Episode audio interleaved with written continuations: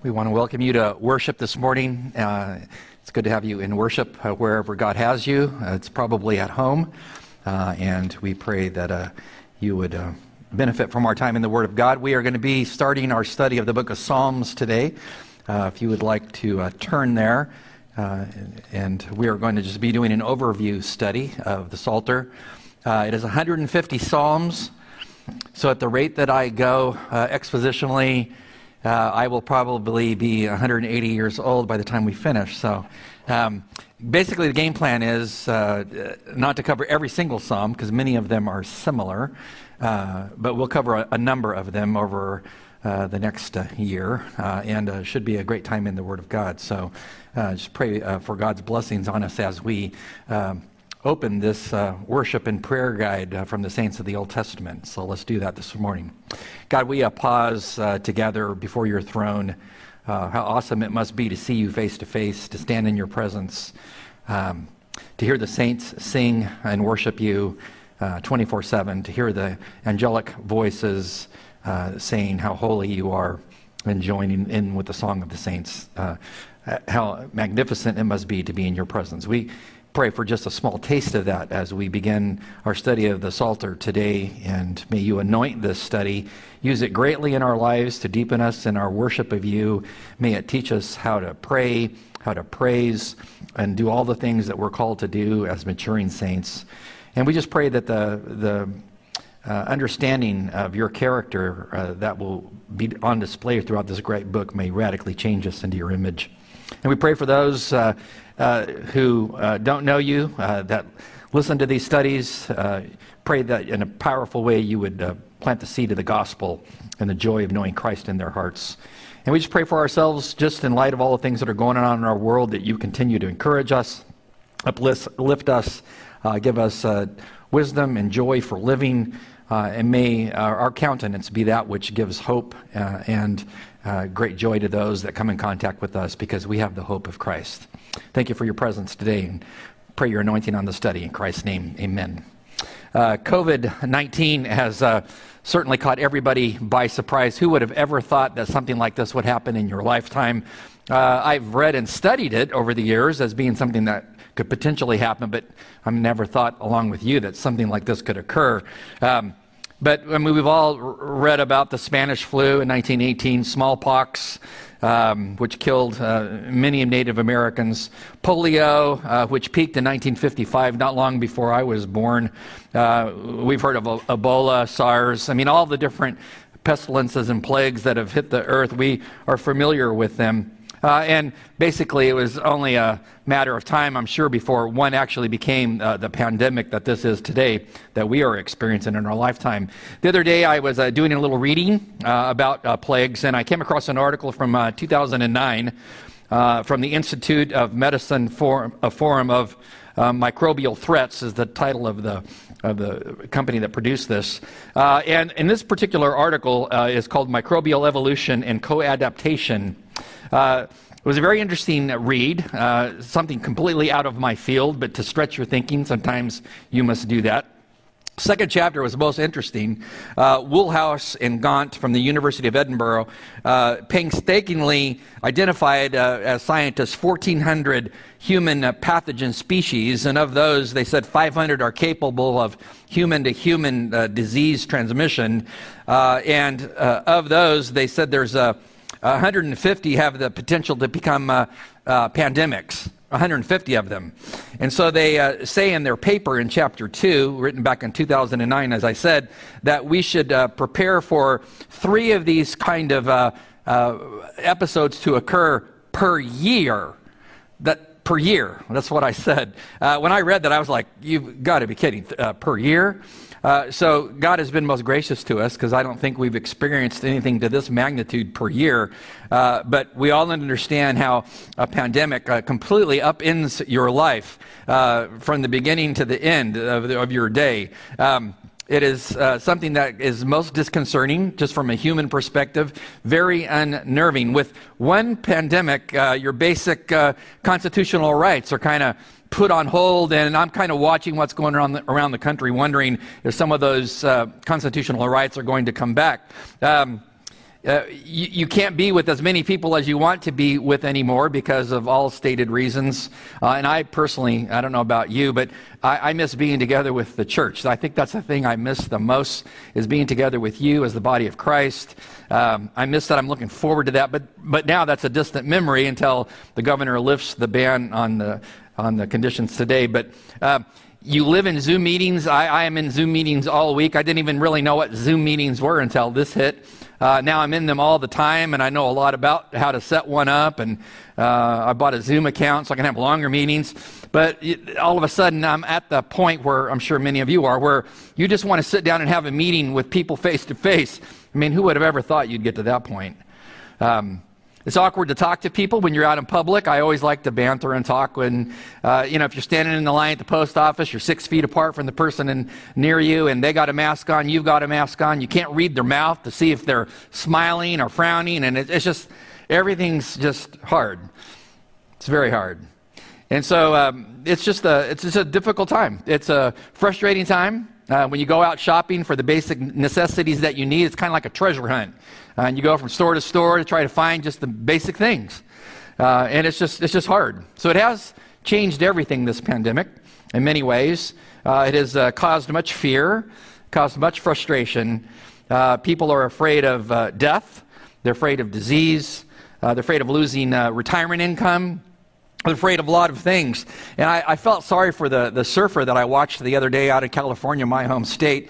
Uh, the poor guy is out in the ocean all by himself on his surfboard trying to get a little exercise and, in R&R. Uh, and he had a, uh, I think it was two boats uh, came alongside of him and arrested him for his behavior. Um, it was absolutely shocking to me. Uh, but, uh, you know, they didn't want him breaking the, the rules uh, and going and doing something like that. It's just it's an illogical time. Uh, you can, you can uh, go to church in some places and sit in your car uh, and, and, listen to the service on FM radio, uh, and then you get a $500 fine for doing so. Un- unbelievable. But then uh, the liquor stores open for business, and uh, anybody can come and go as they please. So I listen to these things, and it's just, it's just incongruous to me how it all plays out. You know, when you encounter deep waters like this, and indeed they are deep waters, as a Christian, uh, it leads to several questions. Uh, my first question as a Christian is how, how am I supposed to live to God's glory in this type of pandemic? How am I supposed to do that? Especially when you're cut off from people and you can't get out of the house very much. And how, how am I supposed to live to God's glory? And it leads to a, a, a second uh, question is how can you gain mental and spiritual strength uh, at times of great fear? Uh, for me personally, uh, that's, that's why I've decided to zero in on the, the Psalms of, of uh, the Scriptures because uh, it answers those questions.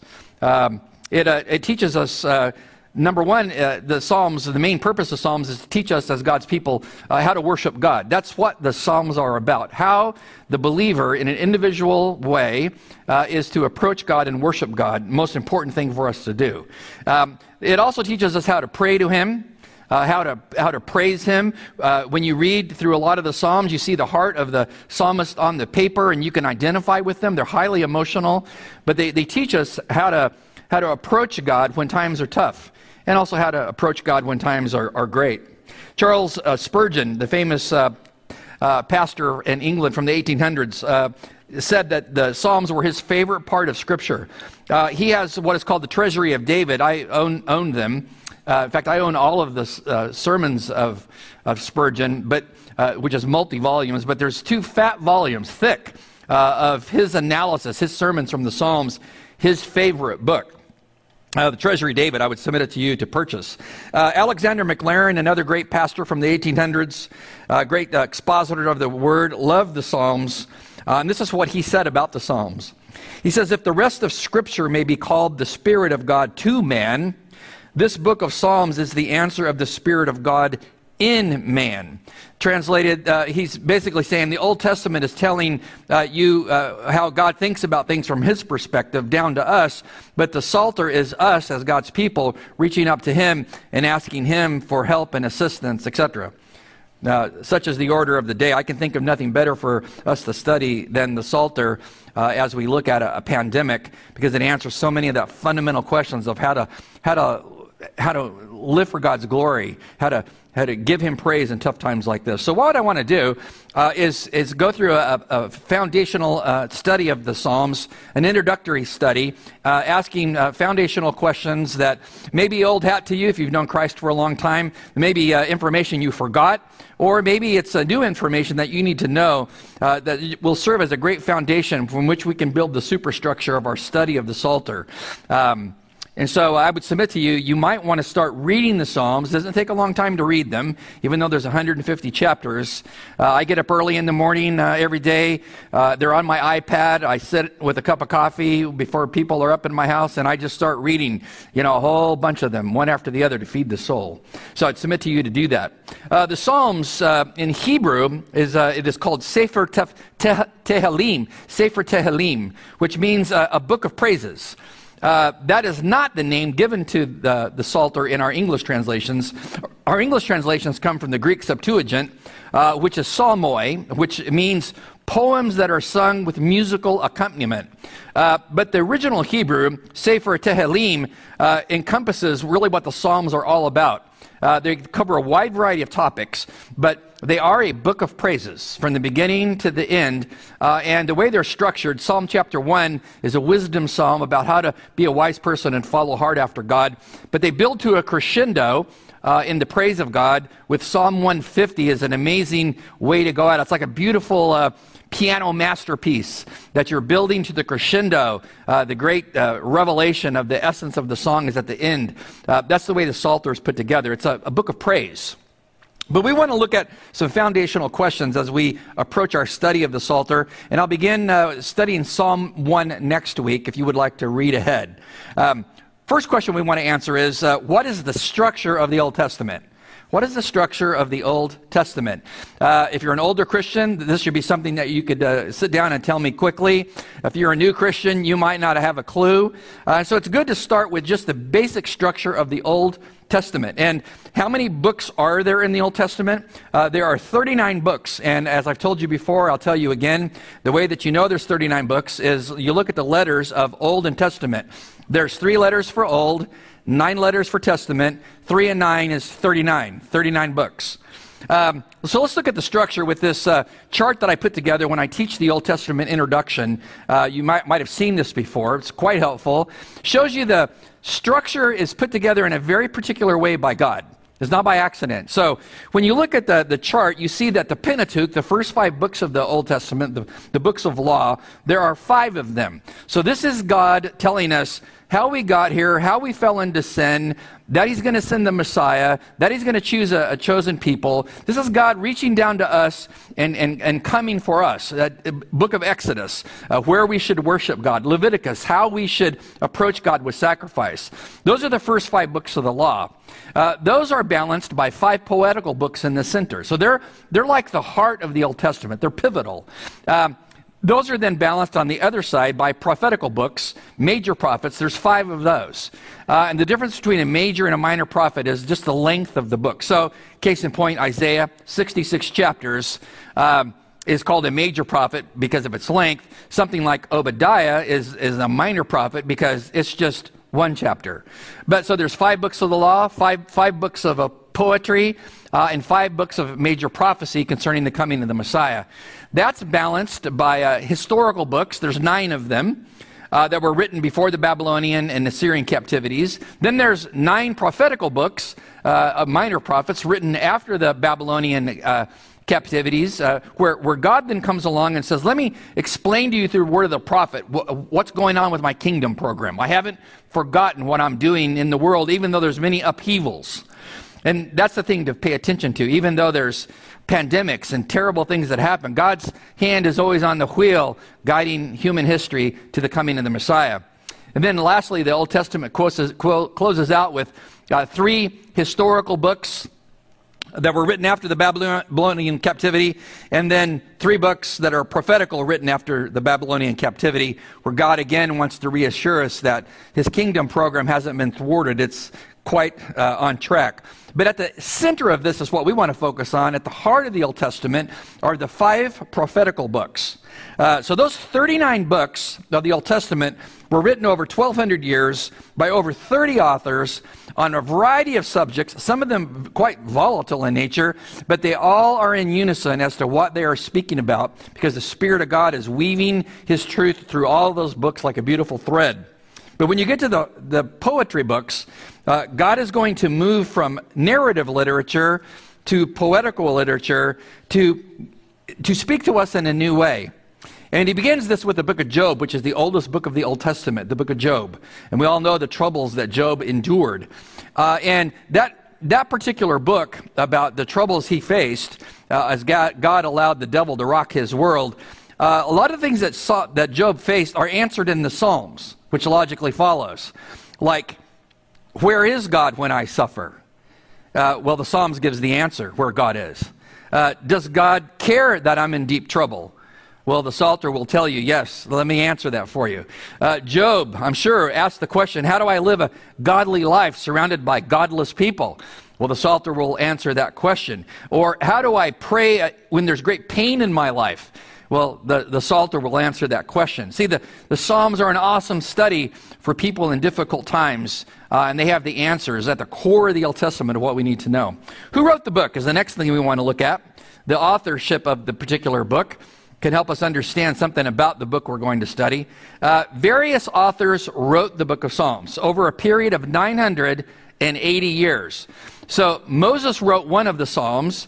If you figure Moses was around uh, uh, on the planet around in his height of his ministry about 1410 BC, uh, and these particular books, the Psalms, were probably assembled uh, in, in their current format by Ezra the scribe, is what scholars believe. Ezra the scribe was around 430 BC.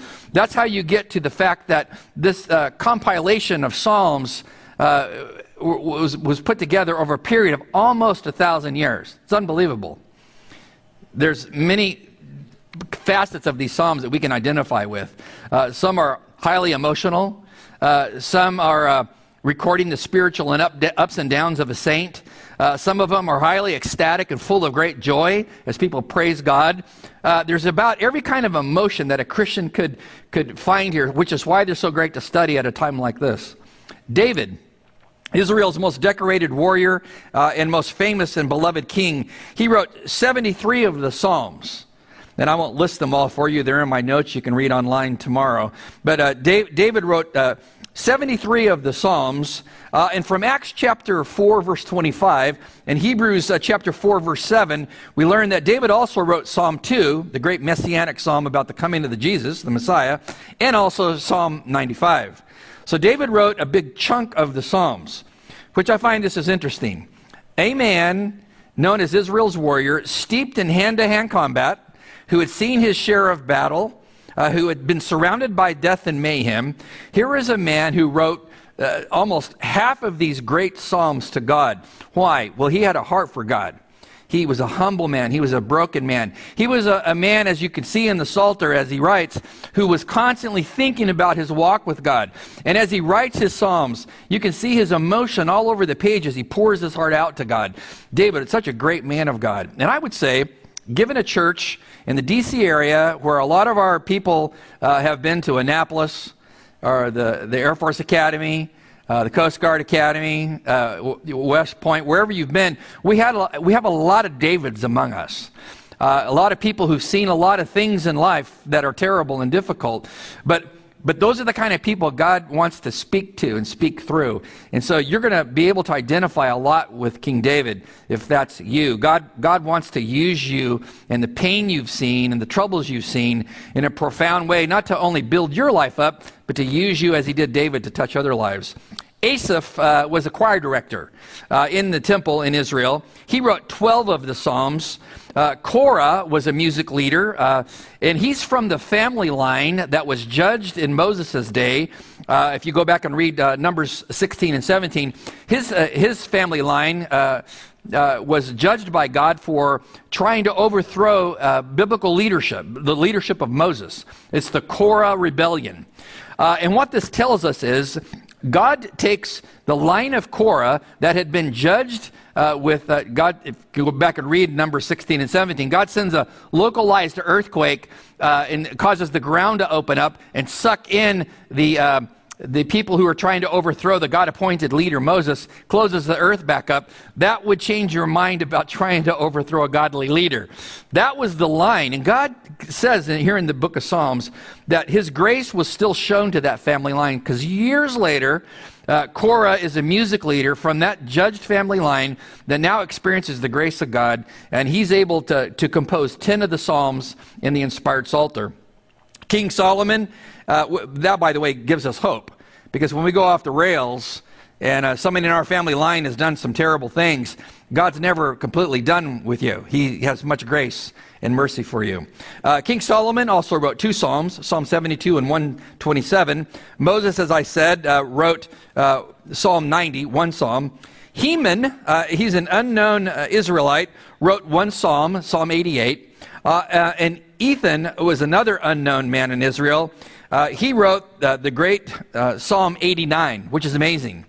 God takes an, an unknown person uh, that we don't have any clue as to who he really was, uh, we just know his name, and he allows him to write Psalm 89. Now, that might not be significant to you, but that's highly significant because Psalm 89 is one of the greatest Davidic prophecies built into the Psalter pointing forward to the arrival of the Messiah, the coming of his kingdom, the, the promise of the Davidic covenant, that God is going to fulfill it. He's going to be true to his word. He takes a virtual unknown person to speak forth a great known message about the coming of the kingdom of Messiah. He does it through somebody who's totally obscure, which tells you how God operates. You might be unknown, obscure, a nobody, and God looks down from heaven and says, You're, you're just the kind of person I want to use. And so he's still the same kind of God. The rest of the Psalms are anonymous. We have no idea who wrote them. Uh, and what that tells us is uh, God knows who wrote them. And, and, and God knows when you do great things in His name, you might, no one might ever know the things you've done for God, but God in heaven, we know from Matthew chapter 25, He keeps track of just the cold water you give to somebody or some deed that you do for somebody during the virus, uh, giving them a mask or sharing, sharing food with them or whatever it is that you do. Uh, it, those anonymous things God keeps track of and will reward one day. So the authors of the book come from a wide uh, variety of individuals in time, down to people we don't even know which tells you God uses anybody and everybody uh, to, to bring praise to his throne and to advance his kingdom. Another question that we want to ask in the foundational study is what is the nature of Hebrew poetry? Now, I'm going to admit, um, I am not a lover of poetry. I mean, I know there's some people in church, they get all excited if you're going to read, uh, you know, Emily Dickinson, uh, Wordsworth, Oscar Wilde, Kipling, etc. Um, you know, I've even been in homes with uh, folks in our church before where they, they open up uh, some of this kind of reading uh, after dinner just to kind of relax. And I'm kind of like, what are you doing? Uh, I have never really been into that kind of poetry, but somebody really get off on it and totally enjoy, um, well, poetry, like Frost, uh, Nothing Gold Can Stay. Goes like this Nature's first green is gold, her hardest hue to hold. Her early leafs a flower, but only so for an hour. Then leaf subsides to leaf. So Eden sank to grief. So dawn goes down today. Nothing gold can stay. I mean, some people would be reading that thinking, oh, that's just awesome. And I, I will admit to you, it does, it does share biblical motifs that everything in this old world is transitory. It's just I personally have not been too excited about poetry uh, in my lifetime. Uh, of the thousands of books that I own, I, looked at them this week. I only have one poetry book, and I'm really not quite sure where it is. Um, but that, you know, with all seriousness, uh, I respect poetry, but I'm more excited about biblical poetry. I mean, biblical, because I want to understand what, is, what does God have to say? And, and the fact that God has chosen five poetical books to speak to us is most interesting because there's a lot of things that he says in the Psalter he could have said in a variety of ways and just given it to us straight out. But God uses poetry uh, to, to catch us off guard to get his message across to us, to come to speak to us in a vivid way that we hadn't anticipated so that we can really get into what he's wanting us to know. So, what is Hebrew poetry like? Well, uh, it uses a lot of parallelism, and we'll talk about that as we study the Psalter. Uh, it uses a lot of repetition that what God says in one line or two lines, he might repeat in lines three and four. There's a lot of repetition. So you have to ask yourself, why does God always repeat himself? Well, if you have children, uh, you absolutely know why God repeats himself. Because, uh, especially when they're at home with you 24 7 now, uh, I'm sure telling them one thing one time usually doesn't quite get it. It's that repetition to get through their skull that this is what I want you to know. So, God's very patient with us through repetition. He also uses uh, figures of speech that we'll get into to, to help you understand the importance of, of, of getting at the core of what He wants to talk about. Figures of speech. This is so refreshing. Now, as I think about Hebrews, uh, he, uh, figures of speech, uh, I grew up in a home uh, that was a southern home. As I've told you before, my father was from uh, South Carolina, my mother uh, is from Arkansas. And so I, I was raised in, a, in, a, in, an environment where my, my father was steeped with southern sayings. And I had to kind of figure out as a young person what did he say? Like, what did he mean by that? because southern sayings are figurative in nature. Uh, and so I had to listen to my father and go, oh, this is, this is what he means. And this is a lot like Hebrew poetry. The, the author's going to say one thing in a figurative way, and then it's up to you to figure out what did, what did he mean? He makes you think about it. So I, I learned the value of Hebrew poetry by listening to Southern sayings. I'll, I'll, give a few of them to you in case you don't know them. Uh, these are kind of the things I heard growing up. Uh, he's only got one oar in the water. He's only got one oar in the water. What does that mean? Well, uh, that person from that particular statement, in my estimation, as I interpret it, is probably not all quite there mentally. Or, uh, he's grinning like a possum eating a sweet tater. Okay, what's that mean? Well, that, that means that that person is really enjoying like whatever it is they're doing, probably eating something great. Uh, that's a southern saying. Here's another one. Um, his cornbread ain't done in the middle. Uh, well, that's probably saying something that this cognitively, cognitively something missing with this guy. Um, here's another one. Uh, a father could say to a son who's disobedient, uh, "I'm about to jerk a knot in your tail." Well, as a child, I'm thinking to myself, I don't, I don't have a tail. Uh, but as you analyze, uh, oh, that's a southern saying. There's a, there's a cryptic meaning there. Uh, here's another one. he's as nervous as a cat in a room full of rocking chairs. Okay, you see what I mean? I, didn't need to even translate that, what that means. I grew up having to translate things that my dad was saying to me to think, what is the message? What does he mean? This is what God does uh, in the Psalter. So from Genesis to Esther, he primarily uses narrative literature to speak to us, and you can kind of get the big idea from God in narrative literature. And then when you, when you get into poetic literature, you're like, huh, that's totally different. What, what does he mean by that? So, to understand the essence of figurative language, you have to study figurative language. So, uh, I'm going to introduce you just to a couple of figurative uh, concepts that we will run into all over the place. Uh, and you may not know the technical name, but you're going to soon, soon know what these are. Because to understand God's point, you have to understand what is the figure that He's using. So let's just look at a couple of them. Anthropopathia. Uh, this is where you take human characteristics and you put them on God. Case in point, Psalm 32 8. Uh, says, I will, inst- I will instruct you and teach you in the way which you should go. I will count you, counsel you with my eye upon you. So you have to ask yourself, as you're an interpreter studying the Psalter, does, does God really have eyes? Does he really have a, does he have a set of eyes like we do? Well, no, uh, because God is spirit. So he's not like us in that way. So when you take uh, our eyes and you project them onto God, that's a figure of speech called anthropopathia, where you're trying to explain the fact that, that well, God does keep his eyes on you. He does, he does watch you, he, but he has perfect eyesight as he's looking at your life. And that can morally change how you live in a given day if you truly understand his eye is upon me. It can also give you great uh, hope knowing that no matter what I face, whether it's a, a pandemic, it's a, a doctor's uh, uh, uh, diagnosis that, that goes south on me, whatever it is that happens, his eye is on me, and the figure of speech tells me that. Anabasis is, is another particular uh, figure of speech. Um, and this, this one is uh, most interesting. You find it in Psalm 1, and we're going to cover this in detail next week. But anabasis uh, means, uh, it's from the Greek preposition ana, which means to uh, go up, uh, and uh, the, the, the, verb bainein, which means to, to go. So, to, so to, to move up, to move from one thing to another thing. Psalm chapter 1 uses this right from the very beginning. Psalm chapter 1, we read this. How blessed is the man who does not walk in the counsel of the wicked, nor stand in the path of sinners, nor sit in the seat of scoffers. So if you are paying attention, there's a movement here from one thing to another thing. Uh, you could circle the verbs in your in your Bible. Uh, Blessed is the man who does not walk, verb one, in the, in the counsel of the wicked, and who does not stand, verb number two, uh, in the path of sinners, and who does not sit in the seat of scoffers, number three. What you find is through this movement from one point to another point, uh, this isn't a movement upward, this is a movement downward. And God says, a wise person doesn't do these things, but an unwise person does.